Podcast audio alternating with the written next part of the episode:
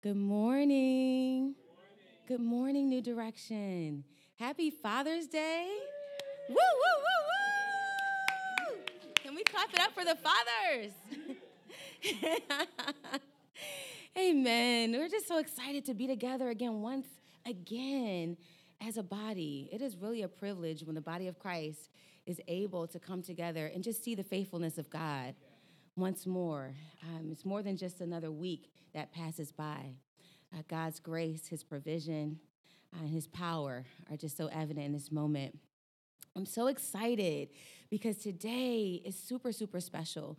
We have an incredible family that's here that God has commissioned to full time service uh, in the nation of Colombia on the continent of South America. And if you've ever, South America was the first country that I traveled to internationally. I'm sorry, the first continent that I traveled to internationally, particularly in Ecuador. And that is the place where I really had an encounter with God for the nations to see the needs of people uh, and the brokenness that people need, and that they need to encounter the Word of God uh, and personal relationship with Jesus. And so, we are so excited to have them here today. They're going to be sharing. Uh, it's Pastor Juan and his beautiful wife, Melissa Santa Fe, and their two daughters, Emma and Megan, are also here. I'm just going to read a quick bio for them and then allow them to come on up and just share with us. And so Juan grew up in Bogota, Colombia, and was saved when he was eight, but did not commit his life to Christ until 18. He then studied civil engineering in the evenings and attended Baptist Seminary. Juan served as youth pastor and in 2012 was ordained to become the assistant pastor. Melissa also was saved at a young age. She was saved at four years old. She graduated from Baptist Bible College with an elementary education degree and Bible. She spent two summers serving in Colombia. In 2011, she partnered with Camino Global and served there for two years, developing teens and children's ministries. Melissa and Juan met during the time, and the Lord led them to become Camino Global missionaries together and begin church planting in various regions of Colombia. So, how powerful is that? Being obedient to God, and then Jesus just hooked you up. Amen. And so, a little bit about their ministry. Uh, during their last months in Colombia, before they were married, the Lord began to put a burden in their hearts for the city of Medellin. Medellin was, has suffered years of destructive war against the drug cartels, prostitution, and poverty. The city has very few missionaries and Christian workers spreading the gospel and helping to heal the wounds of the past with the hope of Jesus Christ. They had the privilege of serving with fellow pastor friend in Medellin for a short while. During that time, God strongly gave them a burden to begin a church planting ministry there. Melissa has the burden to reach the children and teens by developing similar ministries as she did in Chía, Colombia. Most importantly, their passion is to use the gifts God has given us, given them, and their willing hearts to develop relationships and disciples for the glory of God. Amen. So we're so excited. I am particularly excited about their vision one church, 12 leaders, 1,000 Christ followers. So they're going to show, uh, share a little bit more about that vision, but let's just open up in prayer.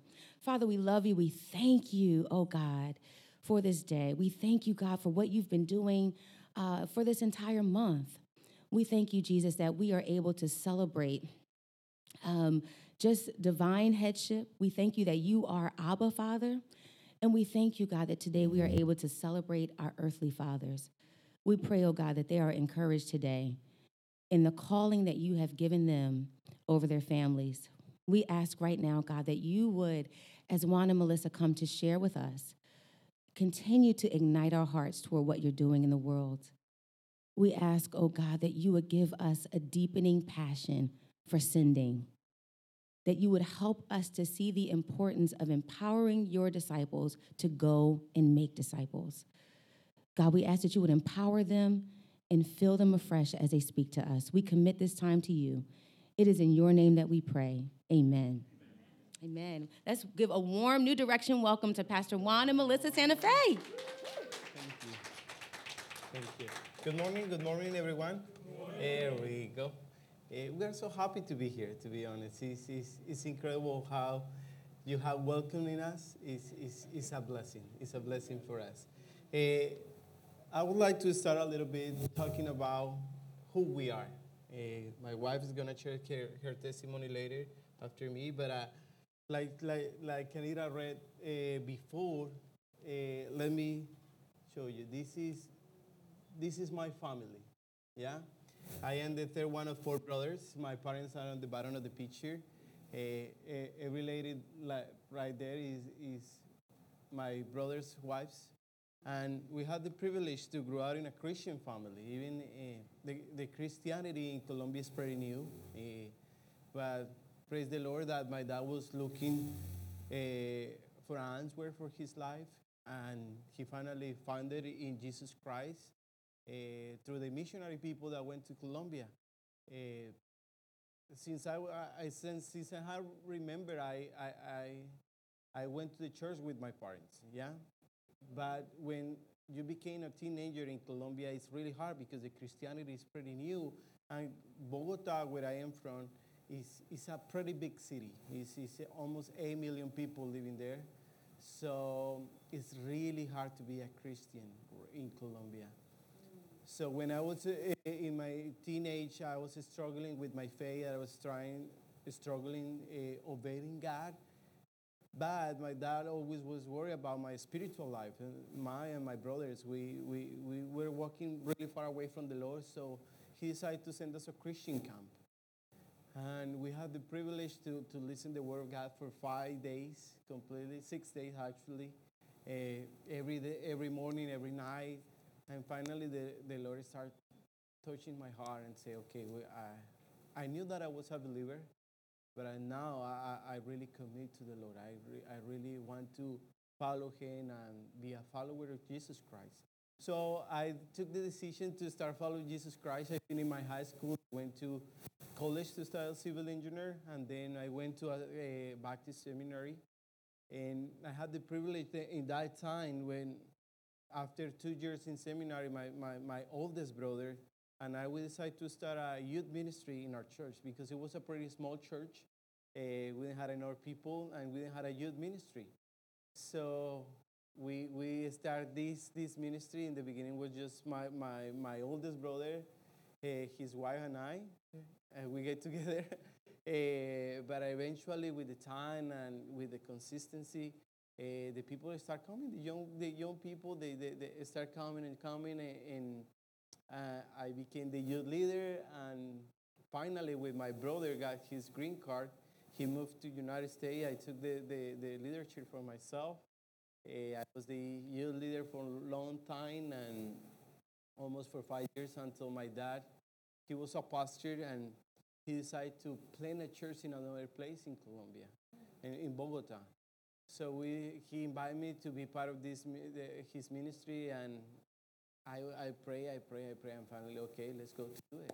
Let's go to plant this church in a new neighborhood in, in Bogota. So we moved, we, we, we give the ministry to the other people that, that, that was prepared for, for it. And finally, we started the church. Uh, walking through the streets, trying to evangelize everyone, and finally uh, we find a place. We, we, the people start coming to the church, and we had a beautiful church there, and and I had the opportunity to be ordained as a pastor uh, there. Until my dad, my dad was the senior pastor, and I was the, the associate pastor. But my dad got his green card as well. So he was praying and praying, and okay, he moved to the United States, and I say, okay, who want to take the church? There we go, Juan. so I took the church uh, as the senior pastor, and I, I, was working there for one year until finally my wife and I decided to, to move to, to United States. To, he to green card. Yeah, there we go. my green card, so I decided to study more theology as soon as I got here, and that's what I was doing there in Colombia. And when I got here, I decided to study theology again, and I went to a seminary to study and to get more training until the Lord called me again to be to, to go back to my country. So, so that's a little bit who I am. Uh, now my, my beautiful wife is gonna share. This is um, my family, and my parents are. I'm so happy to have my parents here uh, this morning, and I have I have one sister who is also in the ministry. My uh, brother. Oh sure. There Um, we go. Take it, take it. and I have one sister, one excuse me, one sister who's in Alaska who is also in the ministry, and there are four children. Uh, we also had the privilege of growing up in a Christian family. My parents are also BBC grads, and um, they met there. And um, I got saved at a young age, but it wasn't really until my seventh grade year that the Lord got a hold of my heart to truly follow Him. And I dedicated my life to Him. When I was in high school, I started um, this girls' Bible study on Friday nights, and I was 16 years old, and I, I, I was very um, naive, but I was very passionate about the Word of God, and I started developing these Bible lessons and having this um, time with the Lord every week in order to disciple some of the other girls in my youth group and in my school. And it was during those Bible studies that I turned around and I told my mom, I said, Mom, I'm going to be a missionary one day. And she's like, okay.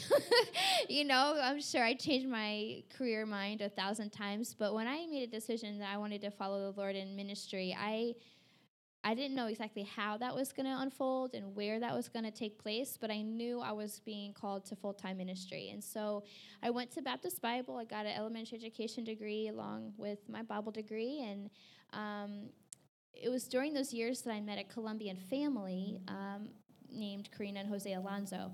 And they kept pushing for me to go to Colombia, go check out the ministry in Colombia, go check it out. And I went to Haiti a couple times, and I really thought the Lord was leading me to Haiti. I loved the Creole language, and but God just did a 380 in uh, my ministry pursuit. And during my, um, I was in Colombia a couple different summers, and during those summers, I told God, I will never be a missionary here. I don't like it. It's cold, believe it or not, in Bogota. It's cold. Uh, people are cranky. I just did not feel a good a good feeling. I, I just didn't feel like this was what God wanted me to do. And I was basing a lot of my decision on my feelings, not on what was true. And what the truth is, is that there was a huge need. And I did not want to be the person to make th- meet that need. Until God broke down my walls of limitations and my expectations, I always wanted to be in the jungles or in Haiti going around barefoot and wearing the same clothes every day. Well, Colombia is not like that. they actually have a high standard of live, uh, a little bit higher standard of living. but uh, the Lord began to work in my heart and open up my eyes to my limitations that I put on God. And when I surrendered tr- my will to His, uh, He opened up my eyes to the need and the um, ministry that God had put in my heart was to develop a children's program. As Juan mentioned, the Christianity in Colombia is not something that's uh, very advanced. There's very little children's ministries, very little youth programs, and so the next generation really does not have a strong um, discipleship. It, it really lacks a lot of people investing in their lives, and so uh, the Lord led me to, to raise support, and I raised support within a year and a half uh, with Camino Global, and I was their first sending missionary uh, to be working with Jose and Karina Alonso, the couple that I mentioned earlier. And so the Lord really opened up credible doors. Um, that couple also introduced us, so I owe them my life. Uh, but um, that's a little bit about where I come from and how the Lord has been leading my direction to head back to Colombian church planting. All right, all right, you can take that, baby. Uh, now we want to do something. We, we had a game for you, and we, we would like to know how much do you know about Colombia, right? So we want I want to explain like how this go, this game is gonna be, right? We we had a, in Colombia something that we call tingo tingo tango. So it's like pretty similar to hot potato, yeah. If you have been playing hot potato before, probably you will understand this. But we say tingo, Tingo. So what we, what we want to say is that Melissa has a Colombian candies right there, and we Melissa I want to give you to someone, and you start passing the candy to the person next to you. And then while we are doing that, we want to say tingo, tingo, tingo. Everyone's going to say tingo, tingo, tingo. Okay. So when I say tango, the person with the, the, the with the back with candies is going to answer the next question that we want to read for you, for you and see how much you know about Colombia, right? I see the picture right there. I see the, I, I see the, the, the, the Colombian flag right there. So probably you know a lot about Colombia, right? There we go. Let's go to, to do it. Okay, everyone is going to repeat with me. Tingo. Okay. Tingo, tingo, pass the candy. Tingo, tingo, tingo, tingo, tingo, tingo, tingo, tango. Tango. There we go. There we go. This is the question. Perfect. This is the question.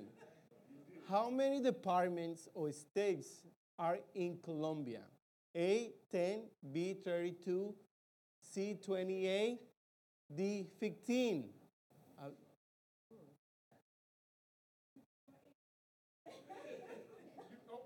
what did you say? What did you say? 28. You were close, but no. Oh, no, we are, we, we are 32. We are 32. The, the departamentos is how we call it, departamentos. Okay, so, but it's like the states, okay? So you can take the. The, the, the state that we're going to be serving in is called Antioquia. Can you say that? Antioquia. Where my husband is from and where I was serving is called Cundinamarca. Can you say that? How you say? How you say? There we go. Cundinamarca. No? No? Okay. Yeah, I understand. Sometimes when I had to say an English word, it's really hard. It's really hard. I, I can't. I can't. There we go. I understand. All right, let's go. Let's go. Uh, we want to start for this side again, okay? Everyone with me. One, two, three. Tingo, tingo, tingo, tingo, tingo, tingo, tingo, tingo, tango. There we go.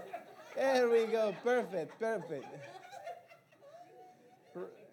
Ready? Ready? Okay, this is the question. What is the percentage of Christianity in Colombia? 8, 70%, B, 25%, C, 10%, and D, 5%. Yes, that's right, you got it. Colombia, Colombia is more like a Catholic country, yeah. The, the, the, the Christian Protestant uh, is really small. It's really small. So it, the, the Christianity is pretty new in Colombia. So very good, very good. I hope that you enjoyed the candies, the Colombian candies, all right? There we go. Let's do it again. The last one, okay? Every, okay, there we go. Perfect. Uh, everyone with me. Tingo, tingo, tingo, tingo, tingo, tingo, tingo, tingo, tango. There we go. Perfect, perfect. You don't have to cheer now. Here we go. Everyone has his own candy. This is the this is the question. Okay, what is the name of the best Colombian coffee? Oh. A. Starbucks. B. Oma. C. Juan Santa Fe. D. Juan Valdez. There we go. Yes, Juan Valdez. Perfect. That's a great Colombian coffee. So you had to enjoy the Colombian coffee. There we go. Yes, we, we, we, we are a coffee country. We drink coffee for everything, every day, every day, every day. In the mornings, we had our cup of coffee. Everyone. Yeah, even child sometimes they, they start at 10, 12 years old drinking coffee really early. Wow. So it's a really important thing in Colombia, the coffee. Okay? So as you can imagine, uh, going from the United States to living in another country, there's a lot of changes. I don't know how many of you have ever lived outside of your um, birth home. Anyone? Okay. well, there's a lot of cross cultural uh, changes that happen. And some of those, I, I want to share a little bit about some of those just because you have an idea of what it's like as someone who is born in one country and then having to live and adapt. And it's been a lifelong adaptation since I married a Colombian because we are constantly working through cross cultural. Um, languages and the way we think, the worldview that we have. And so it's it, it's an ongoing lesson for me personally. But I want to share just a little bit about what my experiences were like. And um, I want to start off by just asking someone a silly question, but uh, you would think. Um, let me just ask you. I have here a roll of toilet paper. And I'm going to ask someone to show me how much toilet paper you use when you actually go to the bathroom.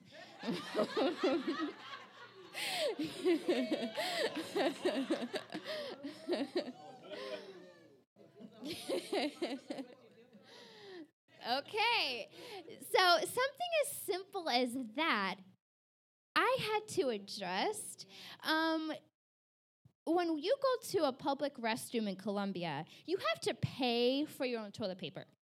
So a lot of the Colombian ladies, they wrap up a bundle of toilet paper and keep it in their purse or their pocket. Well, I never got used to doing that. So every time I went to public, I had to pay for my toilet paper. And this is how much they give you. When you pay 50 cents for a piece of toilet paper, this is how much I had to adapt to using. I mean, something as simple as that, it takes you a little while to um, wait around a little bit before you get off the toilet.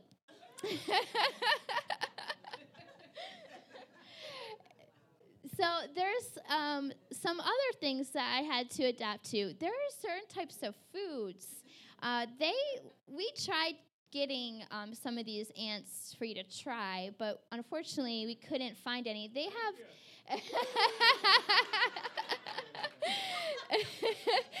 They have what they call hormigas culonas which are these huge fried ants. They're to the Colombian people, they're like a dessert.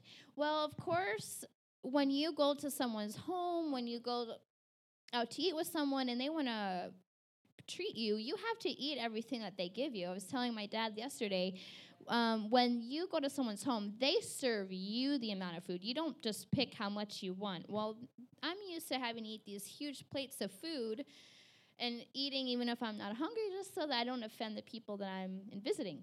Well, these uh, hormigas culonas, they are some crunchy ants, let me tell you.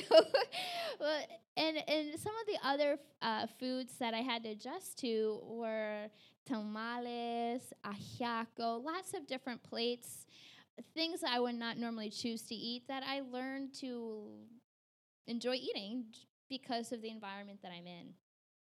One of the other cultural changes that, um, as missionaries, we have to adjust to is the transportation.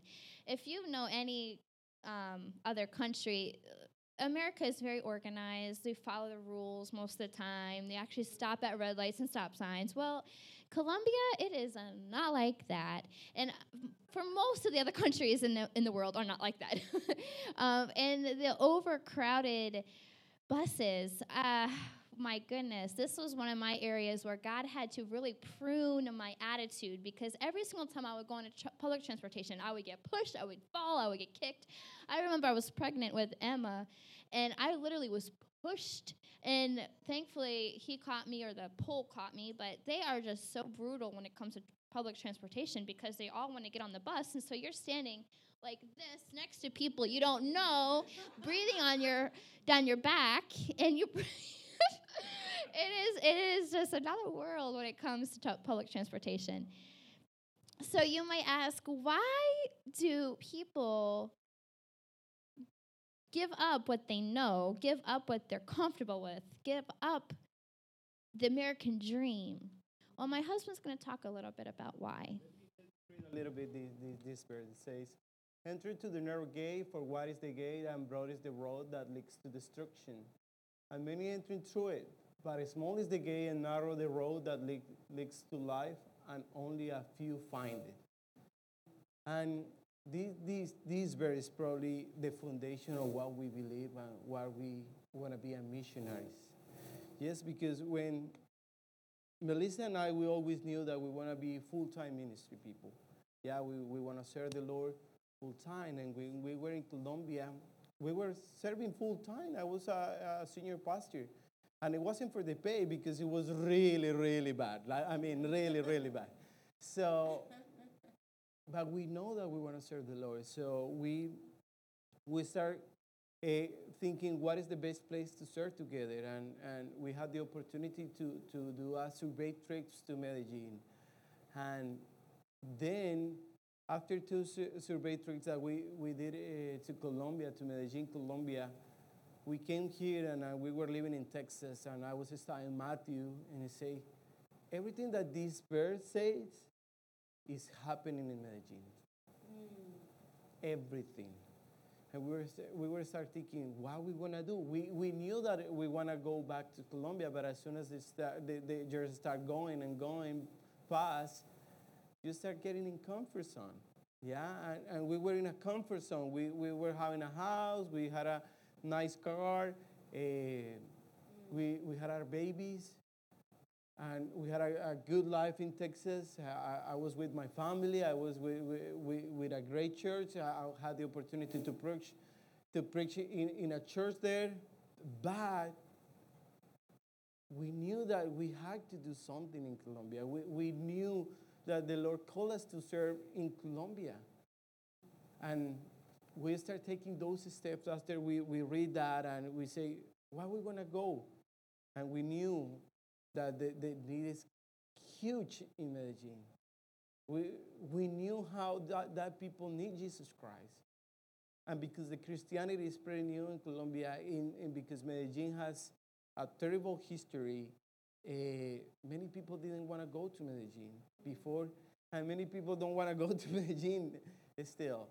So we, we finally start taking those steps. Why are we going to go? Is because we, we understand that we are called by the Lord. And our purpose in our lives is, is not being here in this world without do anything for the Lord. Mm. Actually, is doing everything for the Lord and being part of this world. Yeah? Mm. So we start taking those steps, and Melissa dropped, he, quit her job, and I quit my job, and we finally took the decision to raise support and we are here and we are so happy to be here. But uh, the reason that we go is because we knew that the, the need that they have there is, is huge. Yeah. It's huge, and, and our hearts always is there. Yeah, even when we had a good life here, we knew that our hearts are there and we want to do something there, and we couldn't wait. We, we, we just say, okay, let's go to do what the Lord is calling us to do. As Juan mentioned, um, we we had been praying for the city of Medellin since we, before we were married, and that was about almost five years ago now. And we had taken a couple different trips to Medellin to see the need that was there. Medellin is built within the mountains, and we have in Medellin what they call comunas, which are neighborhoods or communities. There's 13 different communities, and each of those communities have around 200,000 people inside. So Medellin is huge. It has 4 million people, if I'm not mistaken. So we had uh, got to observe all those various communities and the ministries that are within each of those. And uh, my husband got to preach in various um, churches and uh, really had gotten a heartbeat of what the Lord is doing in Medellin. And we um, had specifically had a burden for a, a community or comuna named Envigado. Envigado is, if you're familiar with Pablo Escobar, but he was one of the um, largest um, drug lords in the world.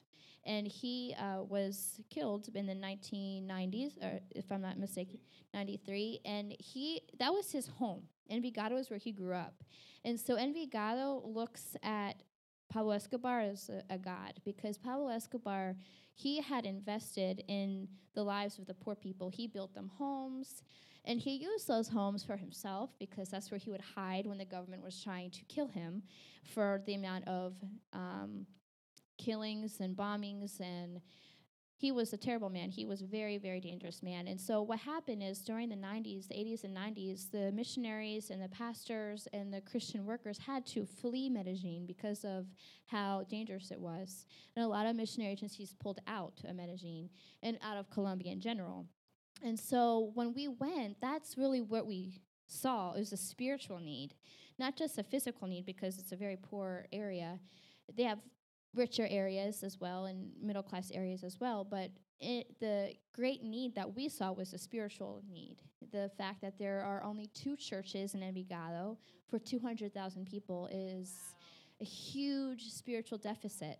And one of the um, concerns is being that it's a very roman catholic i mean obviously there's roman catholic churches on every corner in, in medellin but when we talk about solid bible churches we're referring to where they're actually preaching the word of God and Jesus Christ alone through salvation. That is what's missing is solid doctrine, solid Bible believing churches. And so that need is what's really pushing us to leave this country, leave what's comfortable, leave what we thought might be our future so that we can have a, a spiritual investment and uh, and provide hope for those that don't have it. So we had a video for you. Uh, let, let's go to have the video that you can see a little bit about more Medellin.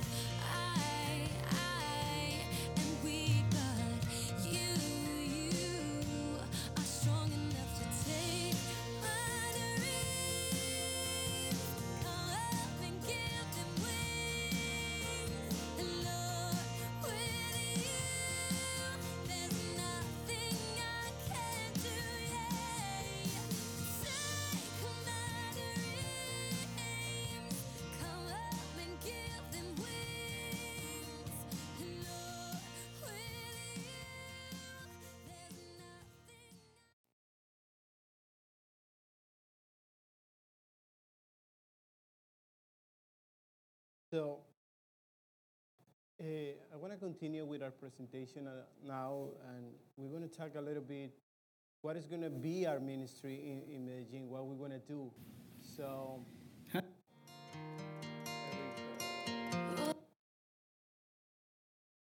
we anyway, so when we had the opportunity to, to, to, to visit Medellin, uh, we went to Envigado. Like, like you see in the video, Envigado is a big, big place. Uh, we went three times to Medellin, and every time that we went there, we trying to find a church to get together to. Uh, what is the opportunity that the people had to to to uh, worship God, to study the Bible, and in the first trip that we did, we couldn't find anything. We couldn't find anything. The second trip, we found two Bible churches, and since that time, we, we knew that the community of people that lives there is, is a lot of people, and we knew to do something. So we went to Medellin. We visited different parts of the city. Medellin has a lot of people. It's almost four million people, and we we decided to plant a church. Yeah, when we were uh, reading Matthew, uh, this this verse just put it in my heart that we had to do something. And the, I, I think the best way to reach people is through a church. And speciality is that there is a lack of churches. Yeah, when you had a lot of opportunity because there is a lot of people. Uh, so we decided to plant a church. I, when I was studying theology, I had the opportunity to develop a, a leadership program in my classes that we want to implement to, to, to train people. So we want to train 12 leaders, and is, if the Lord is good with us, we want to reach thousand Christ followers. We are not saying that every believer that we reach is going to go to the church, but we want to try to reach them for Christ. Yeah. So uh, we divide this process in three phases. Right? The first phase is evangelize and build relationship with the community through music, sport activities, children's Bible, and English clubs. Uh, we, we believe that is when we go to Medellin, what we learn when, in our survey trips is that how you connect with the people. I, and we as Colombian people, we are so relational people. Yeah?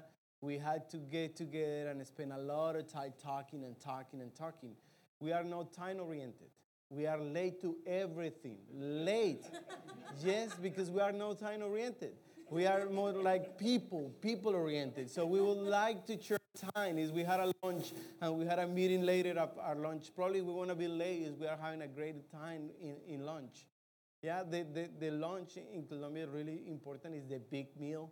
So that's the reason that people spend a lot of time in, in, in, in lunch.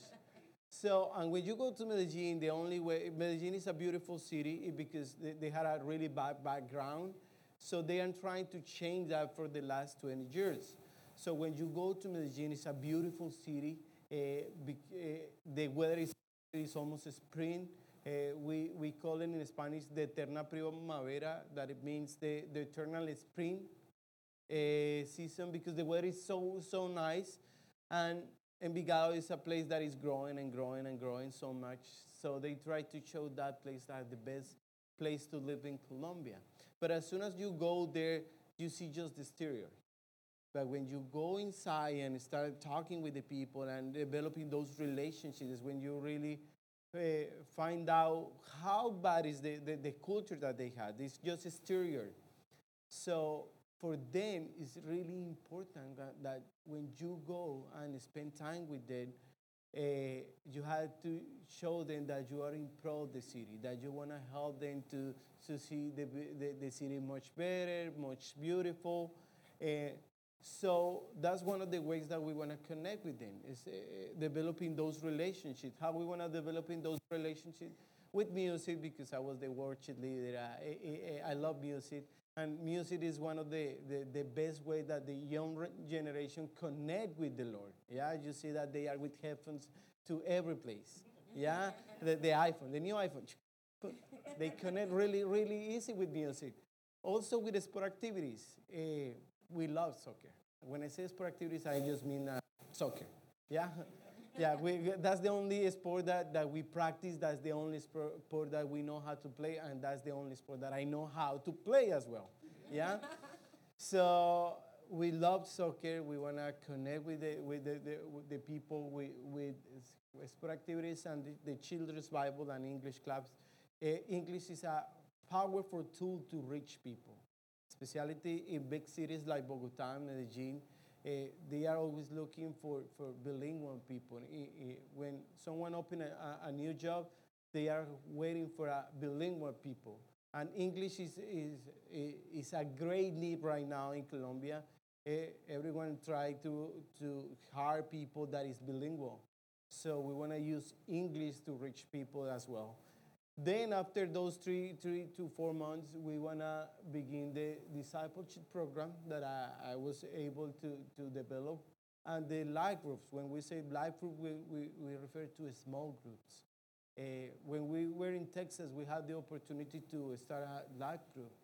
And it was so important for us, and they, they became our family. Every couple that we had in a small group, became our family. And we, we were in Texas three, three, uh, the last week, and it's incredible the love that, that people has for us. Yeah? And one of the best experiences that we had in our life groups is see how the people start growing and studying the Bible. And now that, that in this, this visit that we did to Texas, everyone is serving to, to the Lord in different ways, in different ministries. And we say, praise the Lord for that because when we started that group, it was just young people without kids, uh, just trying to, to find a way to live uh, uh, their life with Christ. But now Christ is the center of their lives, and that's, that's beautiful when you see that. So we believe in the small groups, and that's going to take us another three months. So we had six months already. And then when we had enough people is when we want to start, we want to plan the church. So is when we want to uh, have a service like this one with Sunday school, uh, with worship time, with the uh, intentional Bible study, uh, when we want to, when I want to be preaching the Word of God. So that's going to be for eight months. That's going to be the, the, the three phases that we divide our ministry to plan a church. So,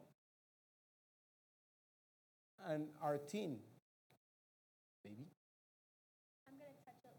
Going to touch a little bit on our team. What's really neat is how the Lord has orchestrated the support um, to do everything that we're talking about.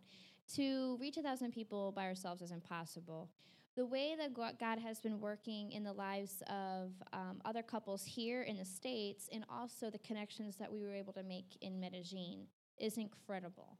Um, my husband, you can see there, is next to a pastor on the left, is Pastor Diego. Pastor Diego is from Medellin. People from Medellin, we call them paisas. Can you say that? Paisas. So someone that was born and raised in Medellin is a paisa.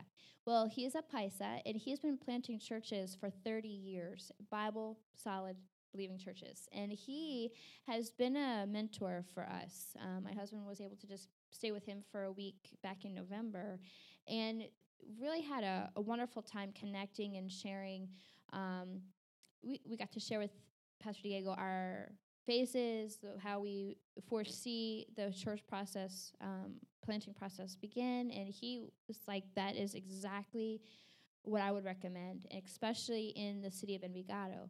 And we were like, wow, no way, that's where God's leading us to plant it. And so he was already praying to start a church there. And um, is totally behind what God's doing and would like to partner with us in that church planting process. And so, what he would like to do is actually send a group of lay workers from his church and provide leaders to do the children's ministries, the music, the English classes, if they we have to test and see their English level, but um, they probably want to do it to learn more English. but uh, and also the soccer camps and also the discipleship, um, being that he has a very well seasoned um, church family, and so we're really excited about that because they know the city the best way to reach nationals is through nationals and th- that's one of the benefits to my husband being uh, a colombian is that he really can can reach them in a much more profound way than um, someone that's trying to learn the language, trying to learn the culture at the same time. As you can see here on the left and on the right, those are two families that come from our mission agency, Camino Global. Uh, they have been in the process to go to Colombia for years. They've been in the re- uh, support raising process for years. They were actually were raising support when I was a single missionary. So they had planned to actually go to Colom- uh, Bogota and Chia, where um, where we were working. But we had been praying and praying that God would move in their hearts to want to go to Medellin as well. God, over the last year, God has answered that request. He has put within their hearts the same desire to go to Medellin, and they're in Medellin right now. Isn't that amazing? So, what's cool is that Juan um, was the bridge between Pastor Diego and the Nationals and Camino Global, our missionary um, agency. He went in November to bridge the two, to introduce them, and so the Camino Global leaders and the home office and uh, Pastor Diego and his church leaders, they were able to meet together and we're on the same uh, doctrinal level, the same um, ministry uh, methods. And so I'm really grateful for my husband for doing that because now these two missionary couples are actually learning the culture, learning the language in Pastor Diego's church. And so they're, they're um, uh, waiting for our uh, return eh, to be able to start the church plant with us. And their giftings are very different than our own. Um, the Q and Anna, they're more involved with media and web design, and um, his wife English as well as she's an English teacher. So she's going to be, be a huge help in the ESL program. And the other couple does uh, is a DTS grad as well, and he's going to be doing a lot of discipleship. And so we're really excited to see how God has already provided a group of believers to go behind this um, church planting process. Amen. Thank you, baby. Uh, yes, we, we are so grateful for that, and we are so grateful for the people that is partnering with us. Uh, we are 75%, and that's just incredible because when you think in the average for every missionary to raise support is almost four years. And we have been raising support for the last nine months, and we are already 75%. That's just, just, just incredible, incredible how God has been open, opening doors for us, how God has been provides the people that want to partner with, with us. And we believe this, that this is a team. Everyone that partnered with us is a team because we are the people that go, but uh, we are support for the people that is here in the United States supporting us. It, it, it gave us the, the, the, the opportunity to be full-time ministry in, in Colombia without worrying for how, how we're going to eat, how we're going to live. So that's incredible. And we are so happy to say that we are 75%. And we will ask you to consider to partner with us. Yeah? Uh, we, we are so, so grateful to be here, and we want to encourage you to, to also think in our ministry, think in what we want to do, how, uh, what is the opportunities that we had in Colombia to serve. And in order to go to Colombia, we need no new churches, and we would like to happy. We will be so happy to be partnered with, uh, with, with, you as a church. So if you can consider that, that that's so helpful for us, that's going to be really great for us as well. So if you had any questions for us, I don't know how, how we are in time. We are, yeah? So if you have questions for us, just you can start right now. Yes? Testing one, two. Question?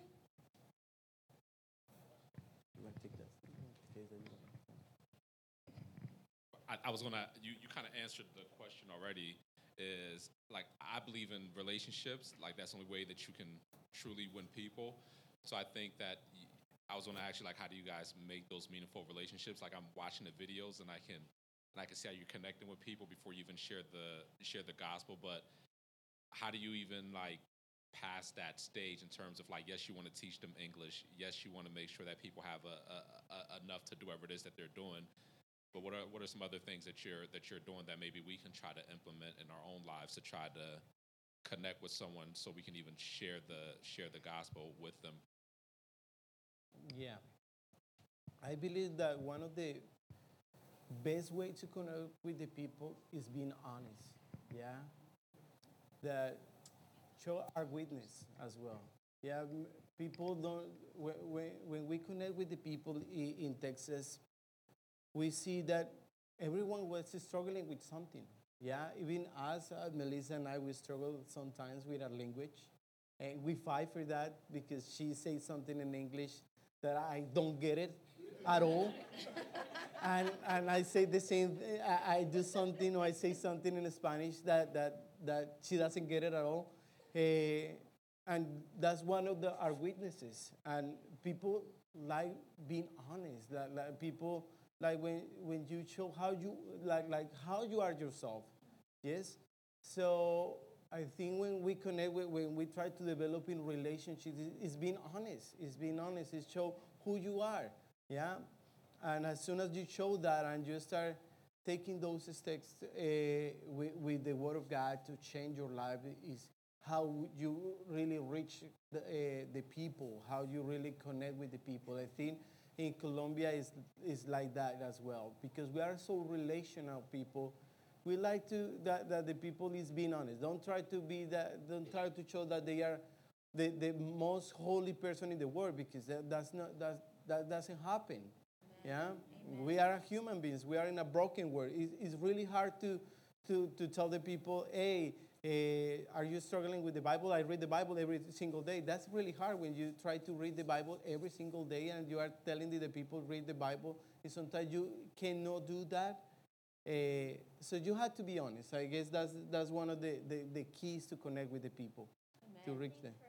has been humility, just to humble myself because, like I mentioned in the, some of the cross cultural experiences, it's very easy for me to be like, oh, the way I do it is better, the way my country does it's better. You know, I, I, I really struggle with comparisons because you, that's, it's just hard not to when you are used to doing something your whole life and then you have to change your way of thinking and doing something a different way.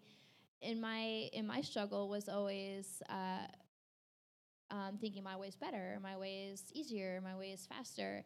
And so for me, when I really understood that connecting with the people was humbling myself and looking at their way um, and their worldview a little differently, um, not with pride but with humility, it, it enabled that barrier um, to be destroyed.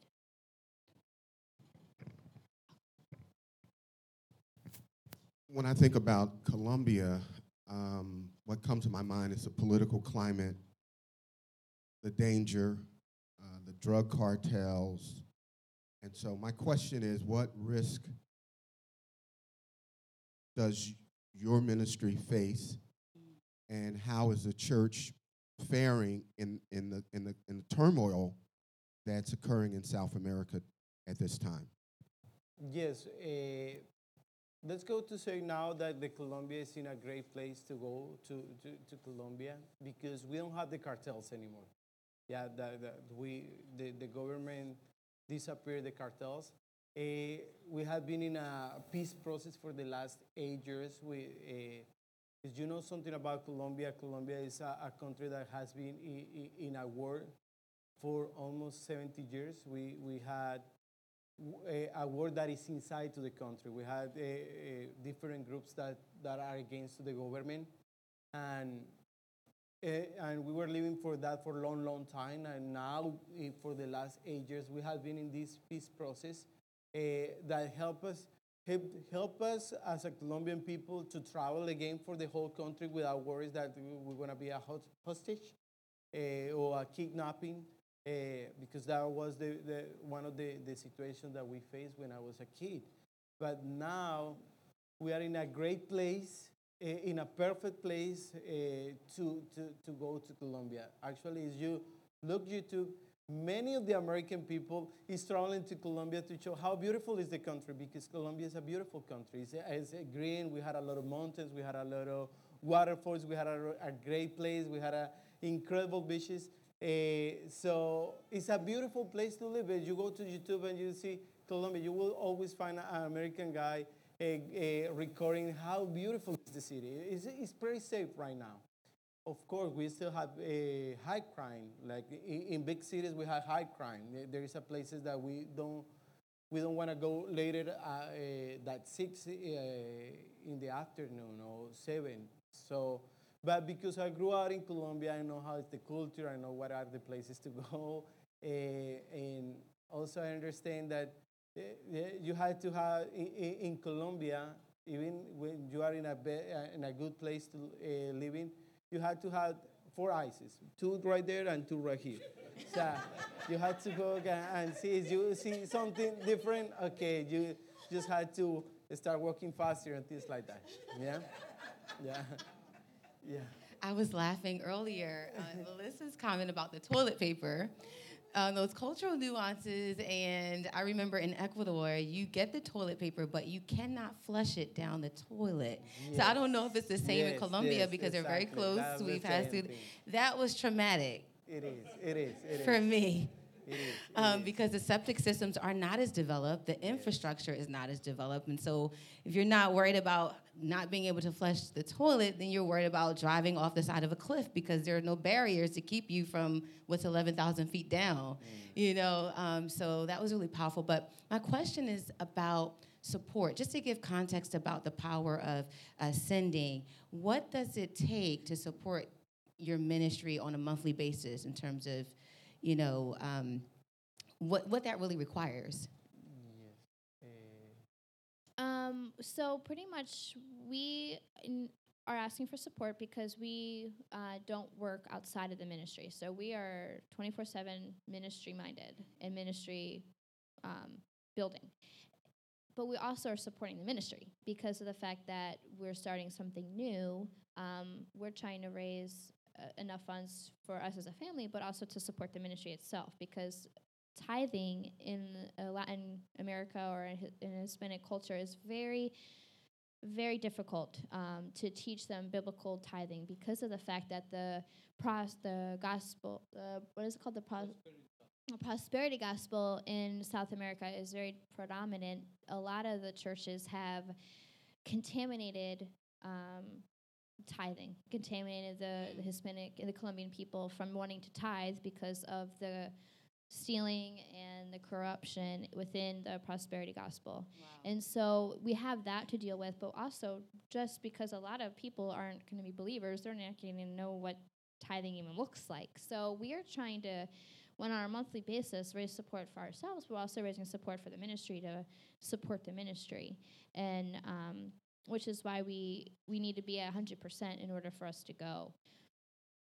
And when are you when are you looking to We're to be able to support ourselves and the ministry, we need around six thousand dollars a month, um, which sounds high, but that is the budget that the missionaries in um, our mission agency. First off, they are the ones that budgeted this based off of all of the statistics from all the other missionary fields in South America, and also the missionaries that have Alonso, Jose and Karina Alonso, and other missionaries that have been there. So they're the ones that have budgeted our budgeted us and require that amount in order for us to even get on the field. We don't receive that full amount, obviously, but that's what's required to have in order for um, us to be able to provide our needs and also the needs of the church. hmm and your prayers to leave by September, correct? We would like to be fully funded by the end of summer. So, and we're 75%. We're waiting for another church to support our ministry as well.